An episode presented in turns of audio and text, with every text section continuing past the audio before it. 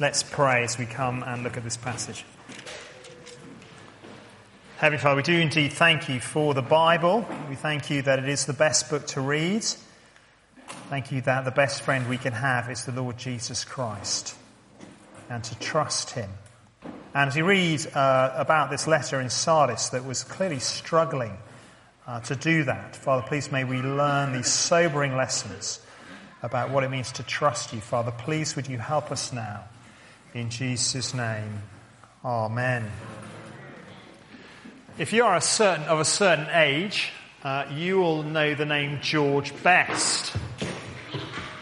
George Best was, uh, and I asked Gerard about this over uh, coffee, and he began to wax lyrical about George Best. George Best was a fantastic footballer, okay? He played for Manchester United, um, and he was brilliant. He was absolutely brilliant.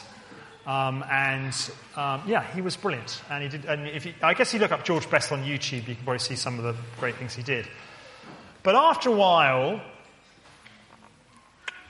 he took up drinking, he took up the wildlife, he didn't train anymore, and sadly, his life basically began to fall apart, and he died quite young, quite recently. Was still relatively young. Um, he basically lived on his reputation for many years. When he was a young man and when he was training, he was brilliant. But sadly, as time went on, as I say, he took on the sort of 60s lifestyle and drink and wine, women, and song, and he began to live on his reputation. He'd you know, go out and uh, the drinks on the night and then he'd come and play the next day. And it began to show, you know, for a while you'd keep picking him. And I remember clubs used to keep signing him in the hope that somehow he'd recapture his glory days. But it never quite worked out. He rested on his laurels. He had this great reputation of being a great footballer, but sadly, as time went on, he would rest on his laurels and he would not, um, he wasn't a great footballer. And I guess what we're looking at this morning is the Christian equivalent of that. People who are resting on their laurels, who have a reputation for being a great Christian, but actually aren't.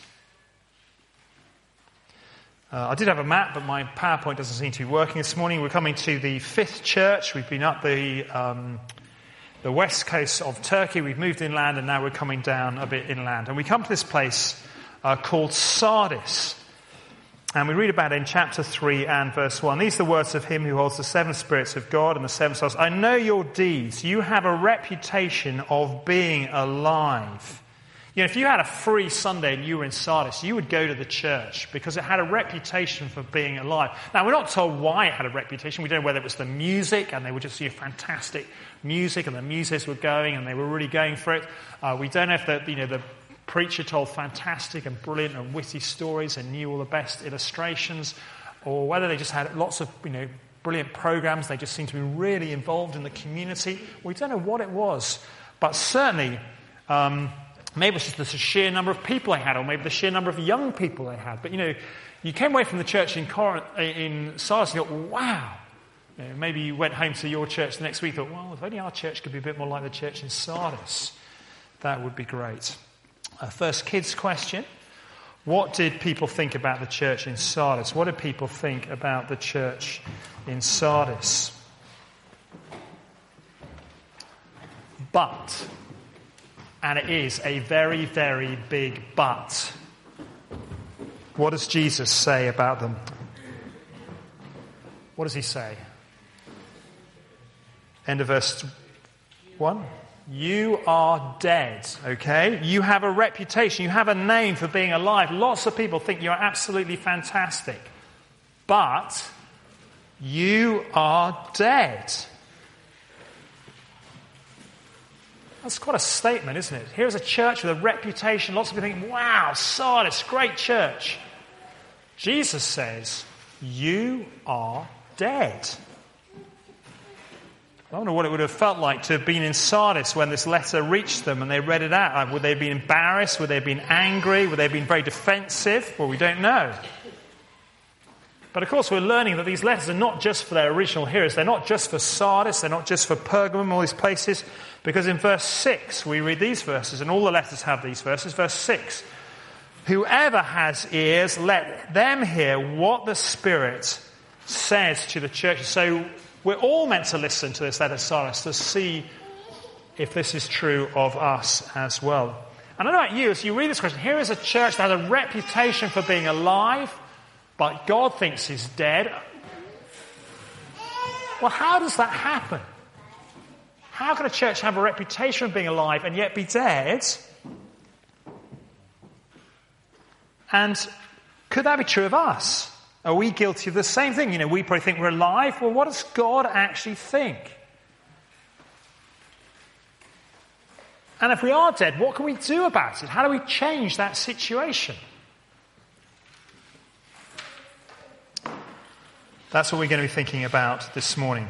Well, the city of Sardis, I did have a nice picture, but the thing's not working. So um, it too actually had a reputation. It had been about three or four hundred years, five hundred years before this letter. It had a great reputation. It was a great place, but it had been invaded a couple of times, and it wasn't really quite the place it had been. And maybe Jesus is playing on that uh, that reality. And as ever with these letters, we've uh, been looking at them, they begin with words about the Jesus who speaks. So let's look at verse 1 and. and uh, sorry, that was my map, but it hasn't come up. That was my map, but that's my nice picture of Sardis. That's my first team. Jesus, his power and authority over the churches. These are the words of him who holds the seven spirits of God and the seven stars. Jesus, the one who holds, and there's some debate about the seven spirits. Is that sort of a picture of, the footnote talks about the sevenfold spirits, that the idea that the Holy Spirit has, you know, just control and fully orbed ability in the spiritual world. Uh, but the point here is that Jesus holds them. Jesus is in control. It's Jesus who sends out his spirit. And the seven stars are tied in with the angels. They are the, you know, tied in with the churches. Jesus holds has power. The Spirit has power over the churches. We thought about this a few weeks ago. Jesus is the one who has power over the churches. We like to think of it, maybe Grace Church once said it's my church. Well, no, it's Jesus' church. He is the one who controls it, He is the one who reigns over it. I guess and again and again we've been reminded of the reality and the truth that it is God who reigns, it is Jesus who reigns. He is the one we have to listen to. We can't just say, oh, that's very interesting. Oh, Jesus, you say that. I want to say something else. No, Jesus is the one who owns it. I don't hold this church in my hand. We don't hold this church in our hands. Jesus does. He is the one who is in control. And we find something else about him in verse 1 as well. I know your deeds. I know your deeds. He is the one who knows everything about us. What a scary thought. Jesus the one who knows everything about us. So he knows our deeds. He knows our thoughts behind our deeds. He knows our motivations. He knows our desires. He knows what we're thinking and doing when we're alone, when nobody else is there. When we're by ourselves, when nobody's watching us. I know your works, he says. And then we come to the criticism. The other letters we've seen there is a, a, a, commendation, but there isn't a commendation in this letter. Well, the commendation was coming from all the people who are visiting Sardis. Hey, Sardis, you're a great church. What a reputation. You're a great church. But from God, there is no commendation. We go straight to the criticism, and we've seen the criticism you are dead. A second kids question. What does Jesus say about the church in Sardis? What does Jesus say about the church in Sardis? So, how can it be that a church that uh, has a reputation for being alive is actually dead? What is going on? How did that happen? I think verse 2 helps us here. Let's look at verse 2. Wake up, strengthen what remains and is about to die, for I have found your deeds unfinished in the sight of my God. I think this is the essence and the heart of the problem. This is the crux of the problem it's very easy for us to live our lives before other people. It's very easy for us to live our lives just worried about what everyone else thinks about us. I guess you guys who started new schools this week must have been intensely aware of that. You were worried. What are the other people here thinking about me? Are they going to be nice to me? But the danger can be that we do that to such an extreme that we actually forget about God. And I say it's a problem that actually runs through the whole way through the Bible. So if you go back to that first family, Cain and Abel, Now, outwardly, they both pitched up with their sacrifices. If you've been watching, you thought that was both very impressive. They've turned up with their sacrifices. But we're told that there's something very different going on in Abel's heart than in Cain's. Abel's heart is out of faith. He wants to please God. And so actually gives the uh, fat portions, the first fruits of his flock. Cain He's just giving a sacrifice because that's the done thing. There's no idea it comes out of faith. There's no idea that he has a relationship with God. It doesn't seem he really cares. We're very easy for us to get caught up in the externals. Cain would have looked in many ways just as impressive as Abel to us, but something very different going on in his heart. Or the other famous example, Samuel is sent to David's family when Saul has been rejected as king. Saul has been rejected as king. God says, I need a new king. Go to this family. And he goes to the family and he sees the eldest son, Eliab, and he just looks really great. And uh, Samuel says, Surely the Lord's anointed, surely the Lord's king stands here before the Lord. But the Lord said to Samuel, Do not consider his appearance or his sight, for I have rejected him. And then the really important bit. The Lord does not look at the things people look at. People look at the outward appearance, the outside. He looked big, he looked impressive. But the Lord looks at the heart. The Lord can see what is going on inside us. The Lord looks at the heart. So that's why I asked Philippe to read that passage from uh, Matthew's Gospel. Jesus warns his followers about their giving and their praying. It's very easy to give and to pray in a way that shows off. You get these foundations that, you know, you have a name of a, you know, a, a, a name, and you, the reason there's this foundation is because this person has given all this money to create the foundation, but they've put their name on it, so you always know this foundation, or you, you're offered to, you know, give money, and then your name will be on a plaque or something. You know, I want people to know I've given. Or praying. I mean, uses, I, I think this picture did work. Yes, picture that worked. Know, here's a, a, picture of a person he's praying out in the open. Jesus says, but look, he's got all these people are watching and saying, gosh, it's really impressive that this man's praying. But is he really praying or is he showing off? Uh, Jesus came to the temple and uh, he says of you know, the temple, hugely impressive building, all these great rituals, all these priests in their, you know, in their garb. It would look very, very impressive.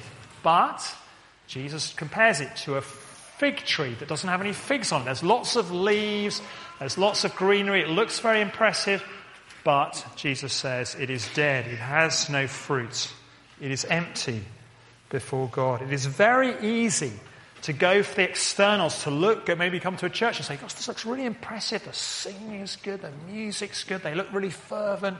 You know, it looks impressive. But what is actually going on in the hearts of the people? And so the challenge to us, I think, as we come to this letter, and we, you know, whoever has ears to hear, let him hear what the Spirit says to the churches. The question is not, are we here? The question is not, are we singing? But the question is are we really engaging with God or are we just showing off to each other? And I ask myself that question as well. What is going on? Prayer, take prayer. It's very easy. Costas comes up to prayer. We all know the routine. We drop our heads, maybe we bring up our hands. But are we really praying? Are we actually engaging with God? Are we doing business with God? We can look like we're listening. You will look like you're listening. But are we thinking, this is God's word? How is it going to change my week? And what's going on when no one else is watching, when we're away from church? You know, the, I guess prayer is a great test of this. Are we praying? When nobody else is there, when nobody else is watching, you know, do we pray? Do we make time to that picture of going into our room quietly by ourselves and praying? Is that happening? Um, what about our fight against sin? Are we fighting against sin, or are we just thinking, well, it doesn't really matter. Nobody's watching, I'll be okay. And our giving, again, maybe that's a good test. Are we giving? Maybe he sees our giving. Is it happening?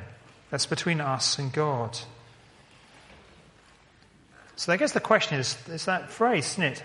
I have found your deeds unfinished in the sight of my God. Now, of course, all our deeds are unfinished, even if we're dedicated Christians. We know we're not perfect. But I think the point he's making is, are you living before God are you more interested in your reputation with other people? Is there any real engagement with Him? Is there real seeking God's face? Is there any real confession of our sin and seeking His forgiveness? Is there any real fight against our sin in our lives? Or are we just thinking, it doesn't matter, I'll come to church, people, I'll be acceptable, I'm here, tick, people tick the box, yes, David's here, that's fine. I think it's very dangerous. I think, as I say, it's a problem that runs the whole way through the Bible. I think happens, uh, uh, you know, we just, we're very good at showing off. We're very good at having a good reputation. But what is going on in our hearts? Well, what's the correction? What do we do if we've fallen asleep? How do we uh, go about the correction? Um, that's given up, Simon. You have to press it. Or Hannah. Thank you. That was another picture. Okay, the correction. Remember and repent. Verse 3. Remember therefore what you have received and heard, and hold fast, hold it fast and repent. The remedy is very simple. It is to go back to what we have received. Remember what we have received and heard and hold it fast and repent. I guess it's good to say a creed today because that reminds us of the heart of what we believe. I believe in one God, the Father Almighty, maker of heaven and earth, and of all things visible and invisible. Remember that, that there is the God. Uh, there is the God who is the Almighty God, the Father, the maker of heaven and earth, of all things visible and invisible. The God who's made everything that we can see. The God who has made us. The one who is really there, upholding and sustaining the universe. I believe in one Lord Jesus Christ the only begotten Son of God, begotten of the Father before all worlds. He's always been there, the Son. God from God. He really is God. Light from light. True God from true God. Begotten, not made, being one substance with the Father. He's not some special human being. He is the living God, the Lord Jesus Christ. He is the one who came for us and for our salvation. There's no salvation. We need salvation. God is angry with our sin. We need his forgiveness because of our rebellion against God. Again and again, the Bible says we just need to keep remembering these things. It's really important that we keep remembering this stuff. It's very easy for it just to drift away. We can just turn up to church and just go through the motions. Remember, remember, remember.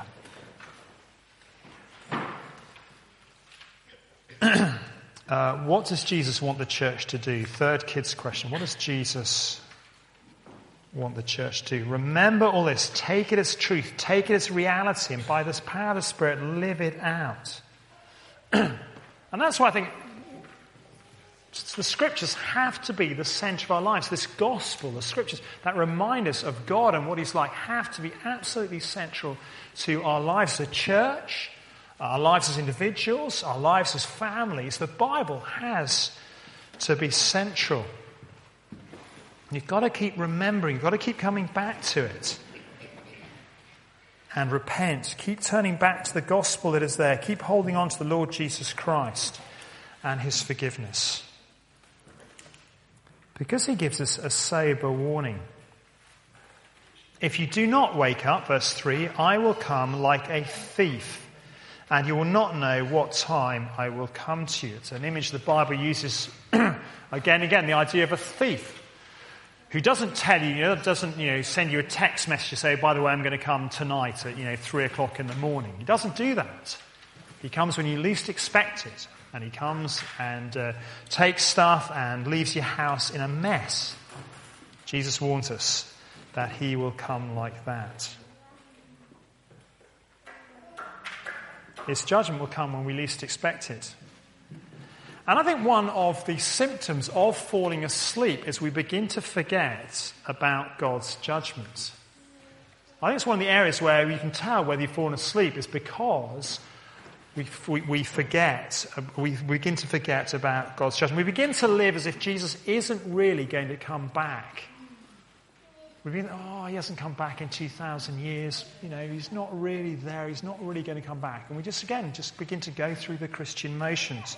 Whereas a living Christian knows that he can come back anytime. He can come back this afternoon. He can come back the next five minutes. We have to be ready for that.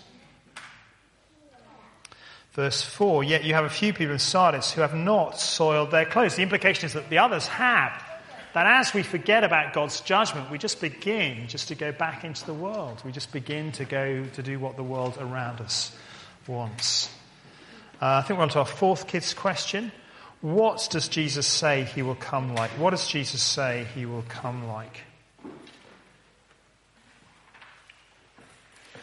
And then we come to the commendation. I think all the commendations are wonderful. Sometimes I think this one's, I, know, I guess each week I think, gosh, that's fantastic. Okay, what, is, what are the commendation here? Yeah, you have a few people in Sardis who have not soiled their clothes. They will walk with me, and that's brilliant. They'll walk with Jesus, dressed in white, for they are worthy.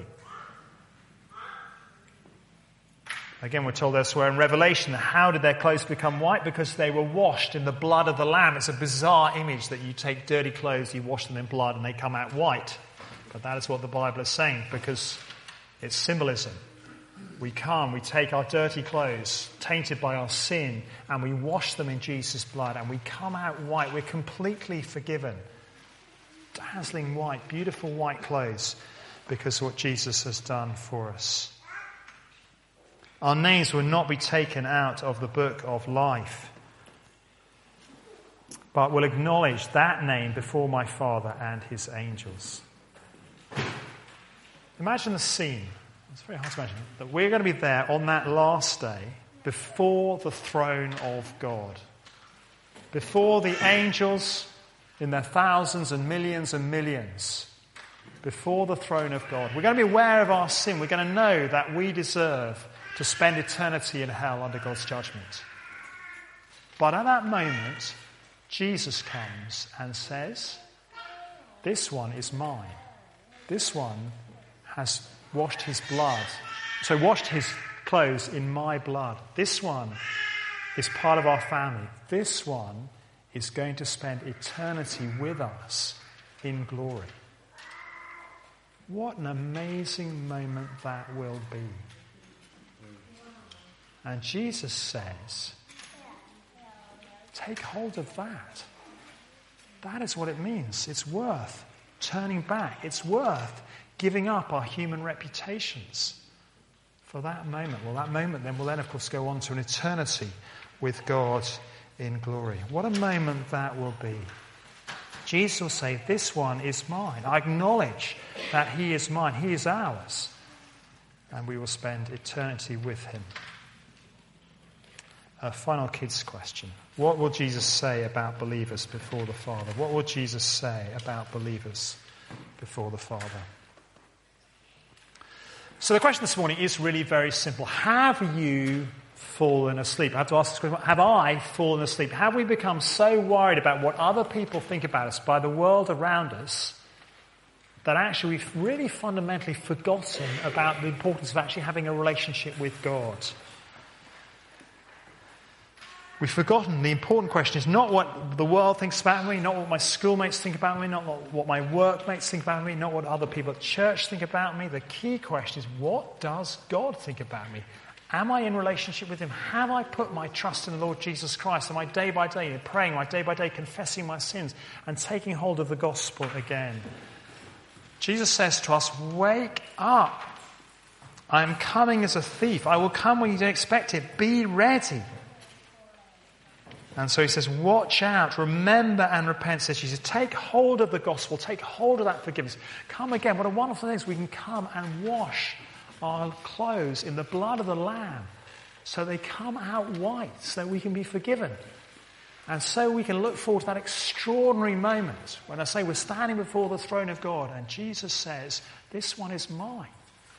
This one is going to spend eternity with us, not because of anything they've done but because they've trusted in Christ and they've had their clothes washed in the blood of the Lamb. We need to wake up. There's a question there uh, for you to discuss over coffee. Where do you think we are most in danger of falling asleep? And uh, how does this passage help us practically? Well, let's pray together as we come. Heavenly Father, we want to praise you for the Lord Jesus Christ and this great plan of salvation. We thank you that your eternal Son came into the world to save sinners, We praise you that He is the one who holds the seven spirits and the seven stars, that He is Lord over the church. Father, we thank you for these letters written, him, written by Him to these churches, and yet so relevant to us today. We thank you for this letter to the church in Sardis. Father, we know that it's very easy to be more worried about what other people think about us rather than what you think about us. Father, we pray that you would forgive us when we pretend that we're alive. We want to just show people around us that we're alive. We just want a good reputation. Father, forgive us when we pretend to engage with you. Help us to wake up. Help us to remember who you are, that you are the great reality. You are the maker of heaven and earth, the maker of all things, the true and living God. We thank you that through the Lord Jesus Christ we can be washed, we can be forgiven, we can be reconciled, we can be adopted into your family.